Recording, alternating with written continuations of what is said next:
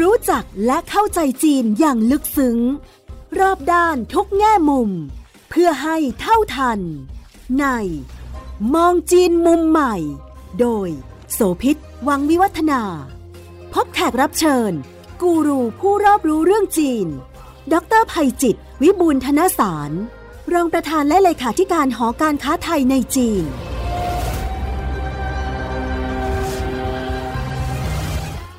วัสดีค่ะ ต้อนรับคุณผู้ฟังทุกท่านมาพบกับมองจีนมุมใหม่ ทางไทย PBS Podcast ดิฉันโสภิตหวังมีวัฒนานะคะ เราพบกันเป็นประจำทุกสัปดาห์ เพื่อจะนำเรื่องราวที่น่าสนใจของจีนมาคุย ให้คุณผู้ฟังได้รู้เท่าทันในทุกแง่มุมอย่างลึกซึ้งค่ะ วันนี้จะคุยกับดรภัยจิตวิบูลย์ธนสาร รองประธานและเลขาธิการหอการค้าไทยในจีนนะคะ เรื่องที่น่าสนใจเรื่องหนึ่งก็คือว่า ตอนนี้จีน ในภาพรวมแล้วก็เป็นหนึ่งในประเทศที่เป็นแนวโน้มเดียวกันทั่วโลกค่ะกำลังก้าว เข้าสู่สังคมสูงวัย ตอนนี้ปัญหาเรื่องของประชากรจีนมีหลายเรื่องที่ซับซ้อนมากนะคะ ไม่ว่าจะเป็นจำนวนของปริมาณประชากรที่มากขึ้นเรื่อยๆ มากกว่า 1,400 ล้านคนโดยประมาณแล้วจำนวนสัดส่วนของประชากรชายต่อประชากรหญิงเนี่ยก็ไม่ได้มีความสมดุลกัน มีผู้ชายมากกว่าผู้หญิง ซึ่งอันนี้ก็เป็นผลสืบโยงมาจากนโยบาย ลูกคนเดียวแล้วก็ค่านิยมที่ให้ความสำคัญกับลูกชาย มีการคาดการณ์นะคะว่าถ้าถึงปี 2033 เนี่ยอาจจะแตะถึง 400 ล้านคน ถ้าไปถึงปี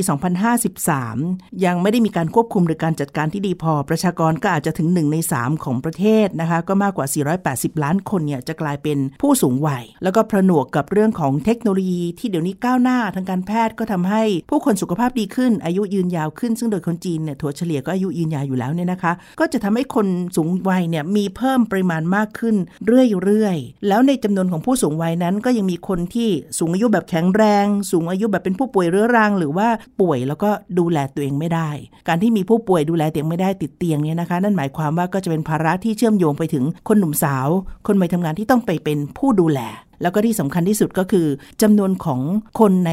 วัยทำงานลดลงไปเรื่อยๆ ก็จะส่งผลต่อภาพรวมของการพัฒนาประเทศแล้วก็เศรษฐกิจด้วย ปัญหานี้เนี่ยนะคะหลายชาติก็เจอค่ะ ไทยเราเองก็มีแนวโน้มที่จะเจอเช่นเดียวกันคำถามก็คือว่าจีนตั้งรับยังไง จีนได้ปรับเอาเรื่องของนวัตกรรมแล้วก็เทคโนโลยีเนี่ยมาช่วยทำให้ผู้สูงอายุจีนเนี่ยมีคุณภาพชีวิตที่ดีขึ้น แล้วก็จะช่วยแก้ในภาพใหญ่ของเศรษฐกิจของประเทศอย่างไร เรื่องนี้ดรภัยจิตจะมาวิเคราะห์กัน สวัสดีครับ สวัสดีคุณโสภิตแล้วก็ท่านผู้ฟังครับ ปัญหาของประชากรจีนมีหลายมิติที่ซับซ้อนมากแต่ว่าเชื่อว่าผู้นำจีน โดยเฉพาะภายใต้ยุคขของประธานาธิบดีสีจิ้นผิง ก็มองเห็นประเด็นอยู่ แล้วก็มีความพยายามจะขยับหลายนโยบาย รวมทั้งล่าสุดนี้ที่เพิ่งประกาศไปก็คือ เปิดกว้างให้คนสามารถจะมีลูก คนจีนมีลูกคนที่ 3 ได้ หลังจากที่ผ่อนปรนมี 2 คนไปก่อนหน้านี้มีนโยบายลูกคนเดียวด้วย อาจารย์วิเคราะห์ว่าจีนเขาอ่านเกมประเด็นเรื่องของการแก้ปัญหาประชากรยังไงคะ จีนอาจจะตั้งรับมาระยะหนึ่ง อาจจะเพราะเหตุผลในมิติเรื่องเศรษฐกิจ ความไม่พอมีไม่พอกินในอดีตนะก็เลยดำเนินนโยบายลูกคนเดียวมา แต่ก็ทำมาสักระยะหนึ่งที่เขาก็เริ่มรู้สึกแล้วล่ะนะ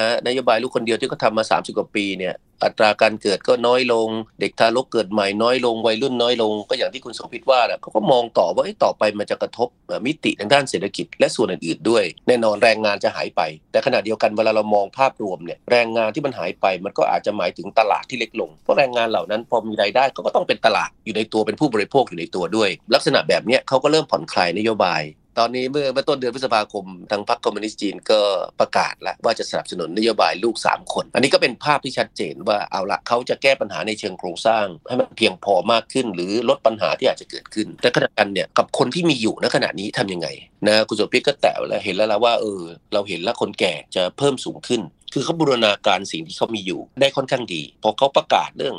ไอ้นโยบาย Made in China 2025ต่างเขาไม่ได้แต่ประกาศหนึ่งในนั้นเนี่ยคือเรื่องของเฮลท์แคร์คือเรื่องของการดูแลสุขภาพ สมัยก่อนเนี่ยคนเนี่ยจะปรามาสจีนหรือพูดว่าตราหน้าจีนก็ได้ซ้ำไปว่าเป็นคนป่วยของเอเชีย อายุเฉลี่ยเขาต่ำมากนะเขา30 กว่าปีเขาก็เสียชีวิตกันละแต่เขาพลิกกลับจาก 37 มาเป็น 73 แล้วตอนนี้ก็ปาเข้าไป 78 79 อย่างเงี้ยแสดงว่าโอ้เขามุ่งมั่นทำเรื่องเหล่านี้ แต่ปรากฏว่าพออายุยืนยาวก็กลายไปเป็นประเด็นใหม่ ให้ต้องขบคิดกัน ถ้าสมมติว่าเขาบอกว่าเอาละสมมติเราพูดถึงตัวเลขกลมๆแล้วกันว่าวันนี้มีคนสูงอายุสัก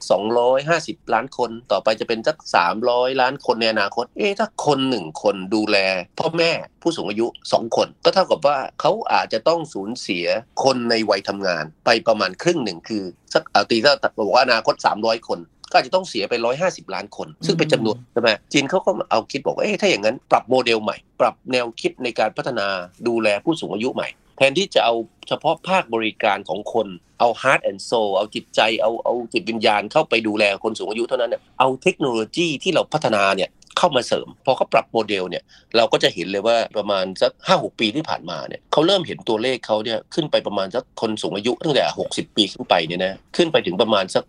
15%ของจำนวนประชากรท่านหลีเค่อเฉียงเนี่ย หประชุมครมออกมาสั่งการเลยมีมติครมบอกให้ไม่ได้แล้ว เราต้องแก้ไขปัญหาเรื่องผู้สูงอายุ แล้วก็อุตสาหกรรมผู้สูงอายุของจีนเองต้องได้รับการปรับปรุงโดยเร็ว จากนั้นเองเนี่ยโอ้โหมันก็ทำให้หน่วยงานที่เกี่ยวข้องก็ดี หรือแม้กระทั่งเป็นบูรณาการกับนโยบาย Made in China 2025 ในการนำ เอาเอาเทคโนโลยีและนวัตกรรมมาเพราะเขาเอามาทำเนี่ยคือระบบของจีนเนี่ยเวลาหัวมันสั่นปุ๊บหางมันกระดิกมันมันมันเดินหน้าเลยสักพักหนึ่งเราก็จะเริ่มเห็นระบบการจดจำใบหน้าเขาเริ่มเอามาใช้เอาว่าเอามาใช้ในอะไร ในโรงพยาบาลก่อนนะในโรงพยาบาล จะลงทะเบียนบ้านเราสมัยก่อนเราชอบคุยเล่นกันใช่ไหมโรงพยาบาลใหญ่ๆนะเช้าๆไปตั้งแต่ตีสี่ตีห้าเราก็จะเห็นรองเท้าเรียงคิวกันจีนไม่ใช่ไงจีนในยุคหลังเนี่ยใช้ระบบ facial recognition เข้าไปช่วย ลดการผิดพลาดด้วย เวลาเข้าตรวจก็สแกนเข้าไป หรือโดยเฉพาะยิ่งตอนรับยา ไม่งั้น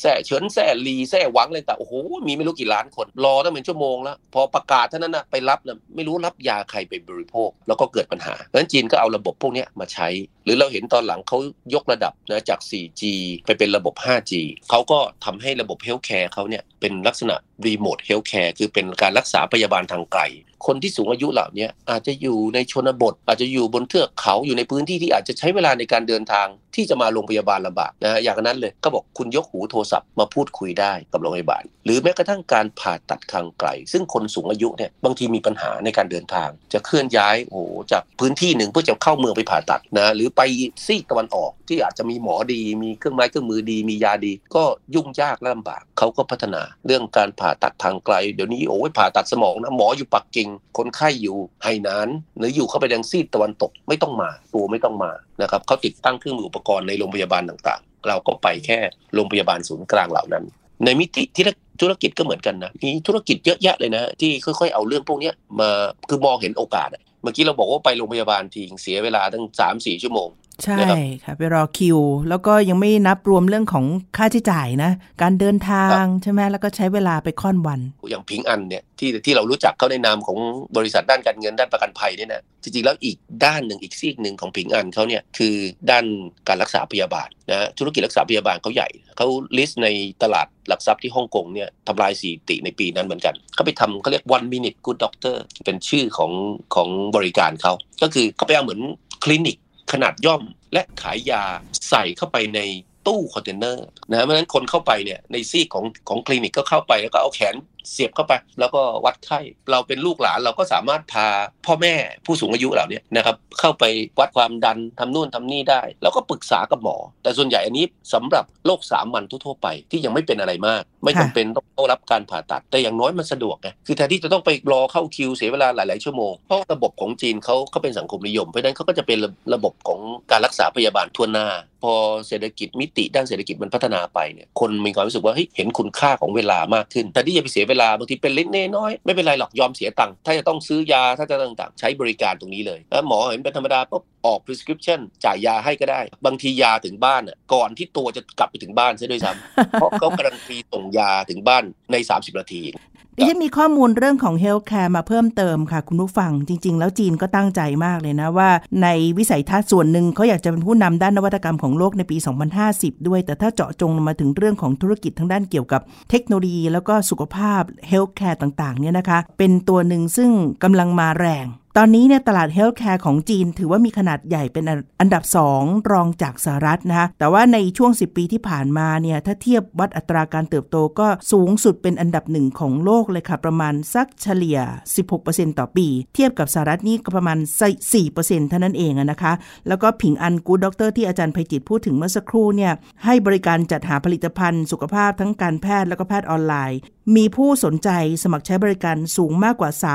340 ล้านราย เพราะว่าครอบคลุมทั้งให้บริการให้คำปรึกษาซื้อ แล้วก็จัดส่งยาผ่านช่องทางออนไลน์ด้วยจำนวนเนี่ยก็เพิ่มขึ้นอย่างต่อเนื่อง เพราะว่าผิงอันเขาก็เอาไอ้ไอ้ไอ้ศูนย์บริการเคลื่อนที่เขาเนี่ยกระจายไปยังพื้นที่ต่างๆ เพราะมันใช้พื้นที่ไม่เยอะ มันก็ทำให้เกิดความสะดวกสำหรับผู้ใช้บริการไปด้วย ตอนนี้เรากำลังพูดเฉพาะแค่แง่มุมว่าอ่าเป็นผู้สูงอายุที่ต้องไปใช้บริการในโรงพยาบาล หรือรับการรักษาดูแลสุขภาพ แต่ว่านวัตกรรมที่อาจารย์พูดถึงเมื่อสักครู่เนี่ยไม่ไม่เพียงแค่เอื้อต่อผู้สูงอายุนะ อย่างเช่น การจดจำใบหน้าหรือว่า remote healthcare เนี่ยกลายเป็นว่าคนโดยทั่วไป ก็ยังใช้บริการแล้วก็ได้ประโยชน์ด้วยเช่นเดียวกัน จริงๆแล้วปีนี้มีอยู่อันหนึ่งที่น่าสนใจ คือพ้นโควิดไปเนี่ยเขาก็คิดต่อเฮ้ยเขาจะดูแลคนสูงอายุเหล่านี้ได้ยังไง ปีนี้เป็นอีกปีหนึ่งนะ ที่มันปรับบริบทหลายอย่างของการให้บริการ คือรัฐบาลเขาก็เป็นแกนหลัก แล้วก็เชิญบริษัทที่เกี่ยวข้องมาบอกเฮ้ยเราต้องยกระดับเรื่องของเทคโนโลยีที่เรามีอยู่แอปก็ดีเว็บไซต์ต่างๆ ก็ดี ซึ่งคนสูงอายุเขาใช้นะ WeChat เถาเป่าโตอินอะไรพวกนี้นะช่วยไปปรับปรุง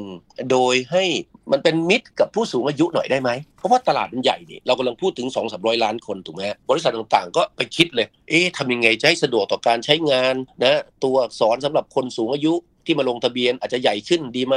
เพื่อลดปัญหาเรื่องสายตา ลดปัญหาที่จะต้องมานั่งพิมพ์นู่นพิมพ์นี่ มีระบบการจดจำใบหน้าได้ไหม หรือจดจำเสียงได้ไหมปรากฏว่ามีบริษัทเยอะแยะเลยครับหลายเป็นเป็นร้อยร้อยๆเว็บไซต์หลายสิบแอป ที่กระโดดเข้ามาพัฒนาบริการลักษณะแบบนี้ เป็นโหมดของคนสูงอายุโดยเฉพาะเลย รัฐบาลให้แนวเลย แล้วให้บริษัทเหล่านี้ไปปรับปรุงนะซึ่งบ้านเราอาจในอนาคตอย่างที่ที่คุณโสภิตว่าแหละเราก็กำลังเข้าสู่สังคมสูงวัยเหมือนกัน เอ๊ะทำยังไงรัฐบาลเราเนี่ยจะกระตุ้นให้เอกชนกระโดดเข้ามาปรับซอฟต์แวร์ ปรับบริการต่างๆ เพื่อกลุ่มคนเหล่านี้ทำเป็นเชิงรุกไปเลย ในด้านของสุขภาพเนี่ยนะคะ ที่อาจารย์แตะถึงว่านอกเหนือจากผิงอัน ซึ่งเป็น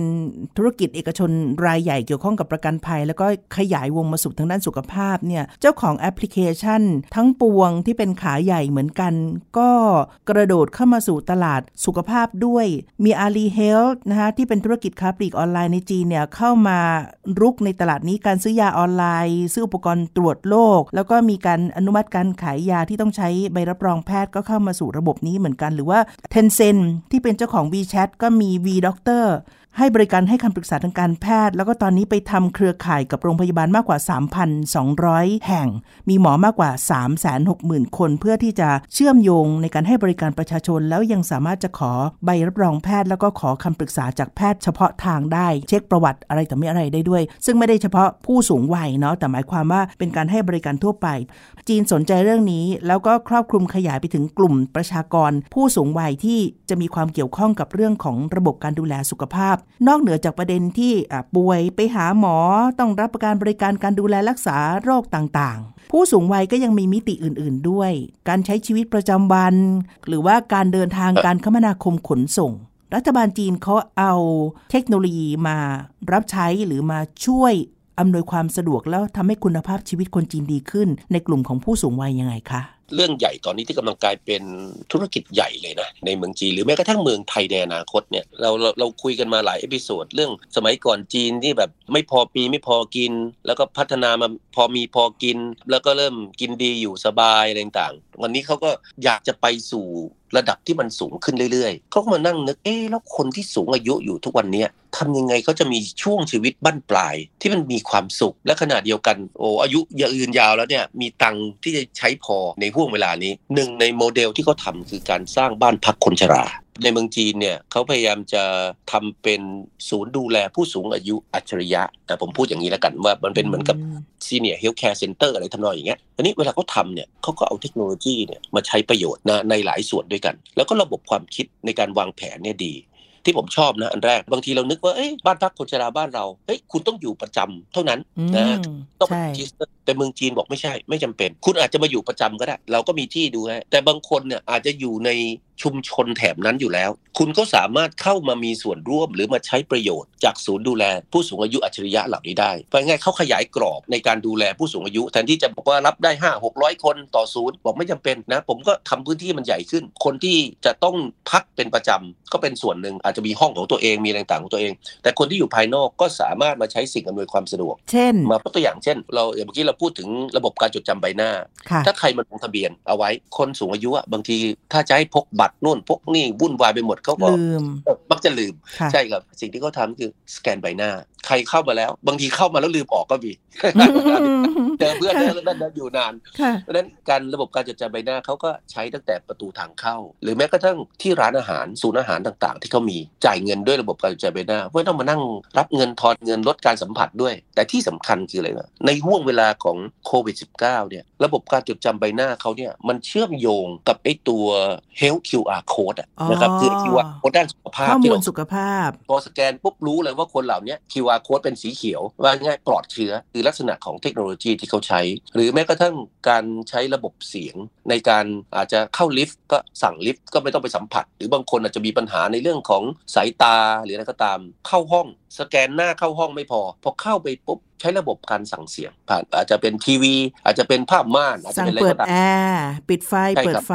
ใช่ไหมคะถูกครับอ่าอันนี้ก็ช่วยทำให้เกิดความสะดวก ไม่งั้นเอาเอานึกถึงเราเนี่ย บางทีเราก็โอ้ยเข้าบ้านอยากจะเปิดแอร์เอ้ยต้นนะครับ รีโมทอยู่ไหนบางทีอยู่กันหลายๆคนอะไรอย่างเงี้ย หรือบางทีอ่าคนสูงอายุเนี่ยจำไม่ได้ค่ะว่าให้เอารีโมทไปวางไว้ตรงไหนนะครับลักษณะแบบเนี้ยเขาก็เขาก็เชื่อมโยง ในศูนย์อาหารเขาเนี่ยมีหุ่นยนต์เข้ามาช่วยให้บริการ เยอะมากบางทีอาหารที่เขาเสิร์ฟไม่พอเราจะสั่งเป็น à la carte สั่งเฉพาะของเราก็มีหุ่นยนต์มาให้บริการ เราก็พูดคุยกับหุ่นยนต์ สั่งผ่านหุ่นยนต์หุ่นยนต์ก็คล้ายๆส่งสัญญาณต่อไปยังหุ่นยนต์ที่ทำอาหารให้เรากินเป็นสีสันแล้วก็มาเสิร์ฟให้ที่โต๊ะพอพอมันเป็นอย่างนั้นเนี่ยมันก็กลายเป็นคล้ายๆกิมมิคด้วย ที่ทำให้ผู้สูงอายุเนี่ยรู้สึกรู้สึกว่าเฮ้ยมันสนุกมีอะไรสีขสัองเล่นสกอ่าเออค่ะเออพูดคุยกับหุ่นยนต์ทำอะไรกับหุ่นยนต์ถ้วยจานชามที่ใช้เขาจะติด ไอตัวไมโครชิปเลยครับสังเกตไหมเวลาเราสมัยก่อนเราเราไปศูนย์อาหารต่างๆ เราก็ต้องเข็นไปนะพอผ่านจุดนะครับบางทีก็ต้องกดกันทีละจานทีละถ้วยคิดตังค์ไอ้นี่ไม่ต้อง พอมีไมโครชิปปุ๊บผ่านเครื่องสแกน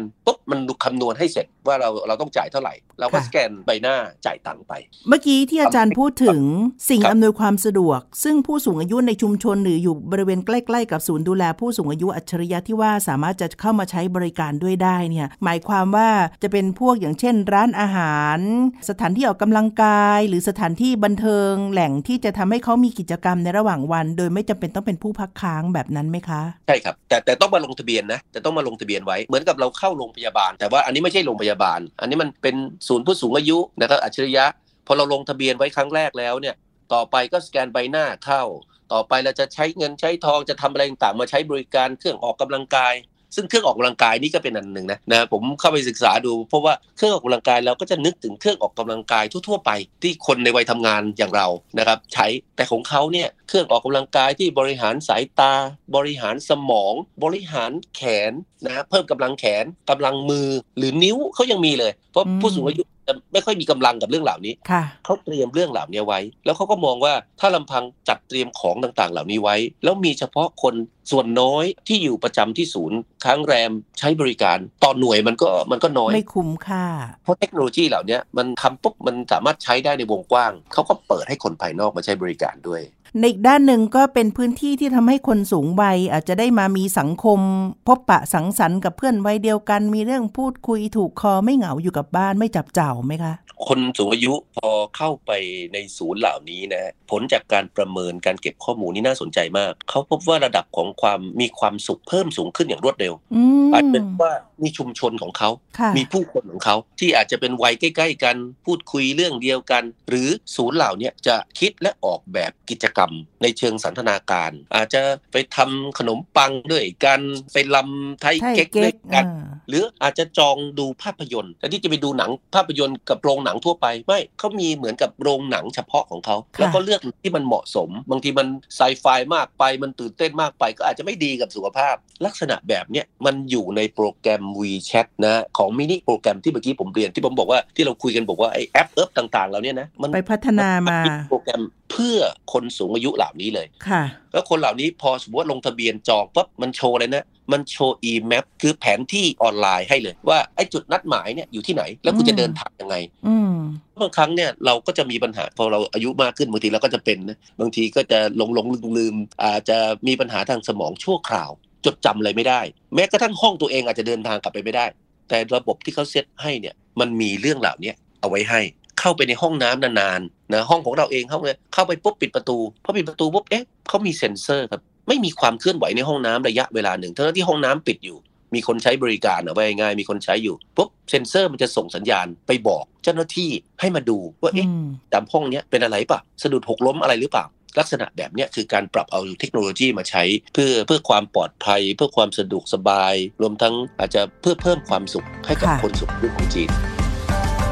คุณกำลังฟัง มองจีนมุมใหม่ ทางไทย PBS Podcast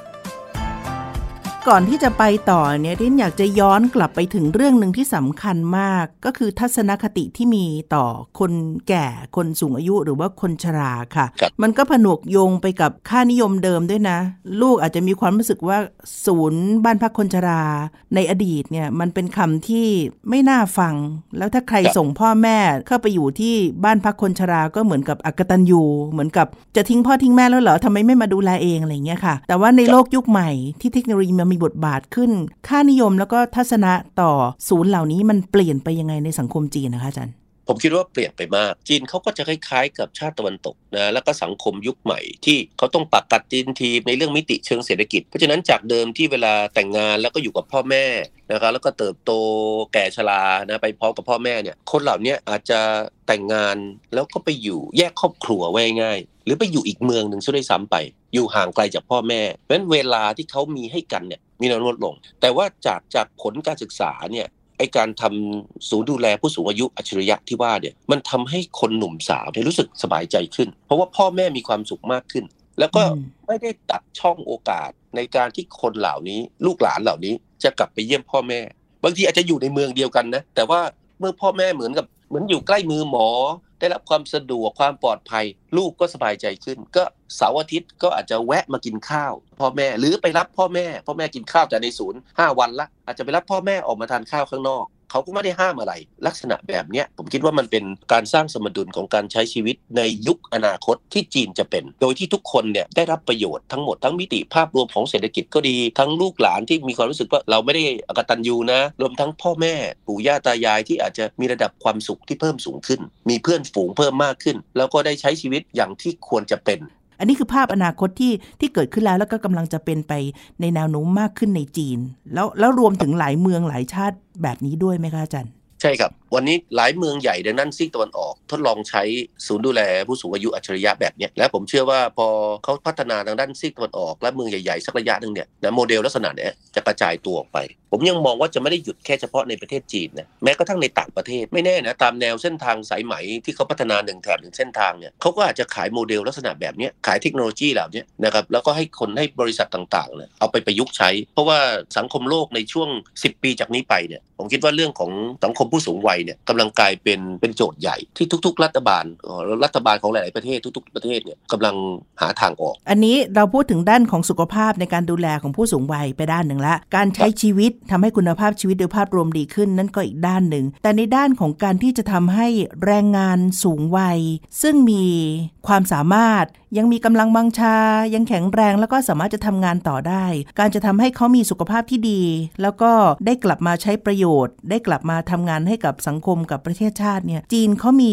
การใช้นวัตกรรมเหล่านี้เนี่ยมาทำให้คนสูงวัยที่ยังมีคุณภาพอยู่เนี่ยกลับมาทำงาน หรือยังแข็งแรงได้ต่อไปยังไงบ้างอาจารย์ การสร้างงานสร้างอาชีพให้กับคนที่มีความรู้ประสบการณ์ แล้วก็ยังมีเรี่ยวแรงดีอยู่เนี่ยนะเป็นสิ่งหนึ่งที่จีนเนี่ยผมว่าเขาเขาลุ่มลึกมาก บางคนเนี่ยสมองดีแต่บางทีร่างกายไม่ไหวรู้ไหมก็ทำยังไงเขาไปทำเครื่องเหมือนเราเห็นในในหนังอะไอตัว body supporter อะที่ใส่เหมือนหุ่นยนต์ที่ใส่ขาอะไรเงี้ยการเดินเหินเราง่ายขึ้น คนเหล่านั้นเนี่ยก็อาจจะไปเป็นไกด์พาท่องเที่ยวในชุมชนในหมู่บ้าน ซึ่งเขาเนี่ยอาจจะเกิดกับมันมา เห็นกับมันมา เพราะฉะนั้นความลุ่มลึกในการในการนำเสนอเพื่อให้ทุกคนได้มารู้จักอาจจะสถานที่ท่องเที่ยวต่างๆเหล่านั้นเนี่ยก็จะเพิ่มมากขึ้น แล้วคนบางทีคนสูงอายุเหล่านั้นไม่ได้ต้องการไม่ได้ใช้เงินเป็นที่ตั้ง แต่อยากมีสังคมมีปฏิสัมพันธ์ ก็ทำให้เขามีความสุขเพิ่มมากขึ้น แม้กระทั่งคนที่เข้ามาอยู่ในศูนย์นะถ้าไม่ได้มีข้อจำกัดด้านสุขภาพเนี่ยนะเขายังสามารถ เช้าเช้าสมมติว่าเขาอยากจะไปส่งหลานเขายังสามารถไปส่งหลานได้นะก็ออกนอกจากศูนย์ก็สแกนใบหน้าไปไปส่งหลานเสร็จจะไปลำไทยเก๊กข้างนอกก็ลำแล้ว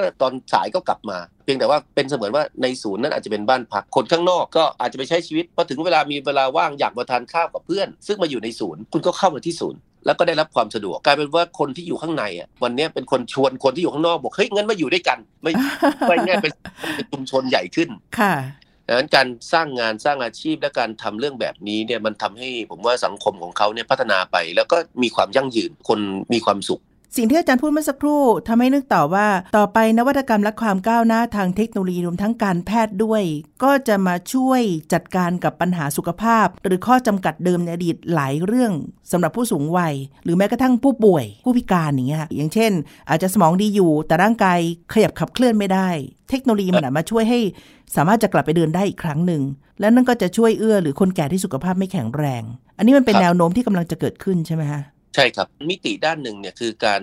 ป้องกันหรือการรักษาการป้องกันดีกว่านะก็คือการทำให้ร่างกายมันแข็งแรงการอะไรต่างๆ ทั้งสภาพกายและจิตใจ ขณะเดียวกันเนี่ยในมิติเรื่องของการรักษาพยาบาล ซึ่งมันดำเนินมาอยู่เนี่ยมันก็เป็นอีกสองด้านที่ที่มาประกบกันอืมนั้นคนในยแนวโน้มนะหันมาดูแลรักษาสุขภาพของตัวเองให้ดี แทนที่จะไปรอเจ็บป่วยแล้วไป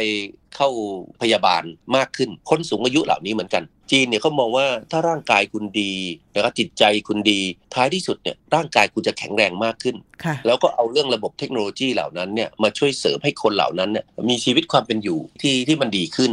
อย่างแท้จริง เทคโนโลยีและความทันสมัย อุปกรณ์ใหม่ ๆ มันก็มาพร้อมกับต้นทุน ค่าใช้จ่ายที่สูงขึ้นด้วย หมายความว่าลูกหลานหรือเจ้าตัวก็จะต้องจ่ายตังค์เพิ่มขึ้น มันจะเป็นภาระทางด้านเศรษฐกิจที่เขาแบกรับกันไหวไหมคะเนี่ยฮะอันเนี้ยอันนี้เป็นส่วนหนึ่งที่เมื่อกี้เราเกริ่นคือจีนเป็นอย่างที่บอกอะเขารู้ว่าคนผู้สูงอายุเหล่านี้เนี่ยไม่ได้มีรายได้เยอะเวลาเขาทำเนี่ยคือเขาสร้างโมเดลเสร็จปั๊บเขาจะก๊อปปี้ตัวเอง แล้วไปใช้เยอะทำให้ต้นทุนต่อหน่วยในการพัฒนาเทคโนโลยี หรือแม้กระทั่งอุปกรณ์และระบบต่าง ๆ ต่อหน่วยมันถูกผู้สูงอายุเหล่านั้นเนี่ยไม่มีภาระ หรือแม้กระทั่งลูกหลานไม่มีภาระในเรื่องของการเอาพ่อแม่หรือปู่ย่าตายายของเราเข้าไปอยู่ใน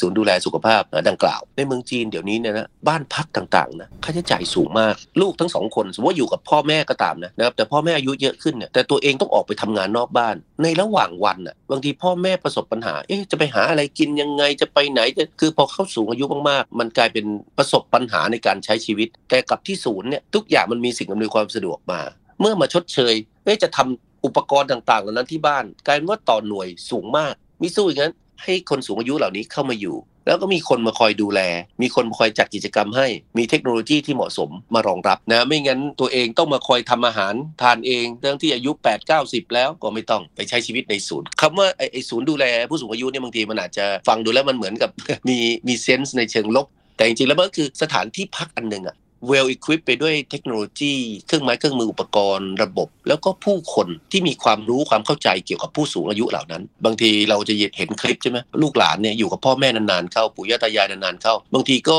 หูเขาอาจจะเริ่มเสื่อม เวลาอะไรต่างก็ต้องพูดเสียงดังนะบางทีเขาอาจจะพูดซ้ำๆก็อาจจะทำให้ลูกหลานบางทีอดรนทนไม่ไหวอะไรเงี้ยนะหรือปฏิบัติกับบรรพบุรุษหรือพ่อแม่เราที่มันไม่เหมาะสม แต่ในศูนย์เนี่ยเขามีความเข้าใจอืนะเนื่องจากว่าเขาเป็นมืออาชีพ แล้วเขาเอาเทคโนโลยีมาช่วย เป็นสิ่งที่เขาผสมผสานของด้าน soft side และ hard side ที่ดีมาก บ้านเราก็ไม่ได้ต่างกันในแง่ของการจะก้าวเข้าสู่สังคมสูงวัย แม้ว่าสเกลขนาดของประชากรจะต่างกันเยอะมากเนี่ย อาจารย์คิดว่าเราจะเตรียมความพร้อมด้วยวิธีอะไรได้บ้างคะ มีความจำเป็นอย่างมากเลยที่เรา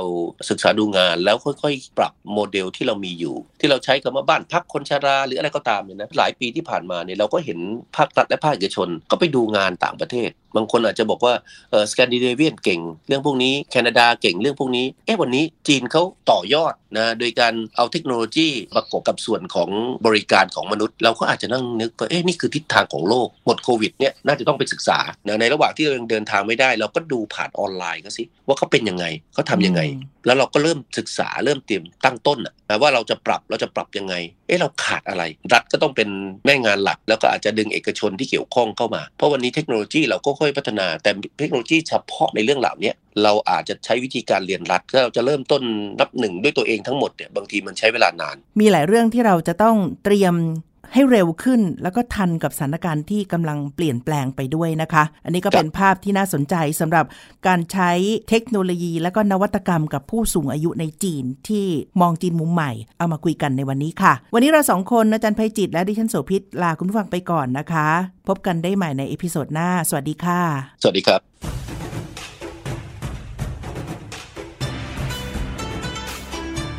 ติดตามฟังรายการ มองจีนมุมใหม่ ได้ทางเว็บไซต์และแอปพลิเคชันไทย PBS Podcast กดติดตามสื่อสังคมออนไลน์ ทั้ง Facebook Twitter Instagram และ YouTube ไทย PBS Podcast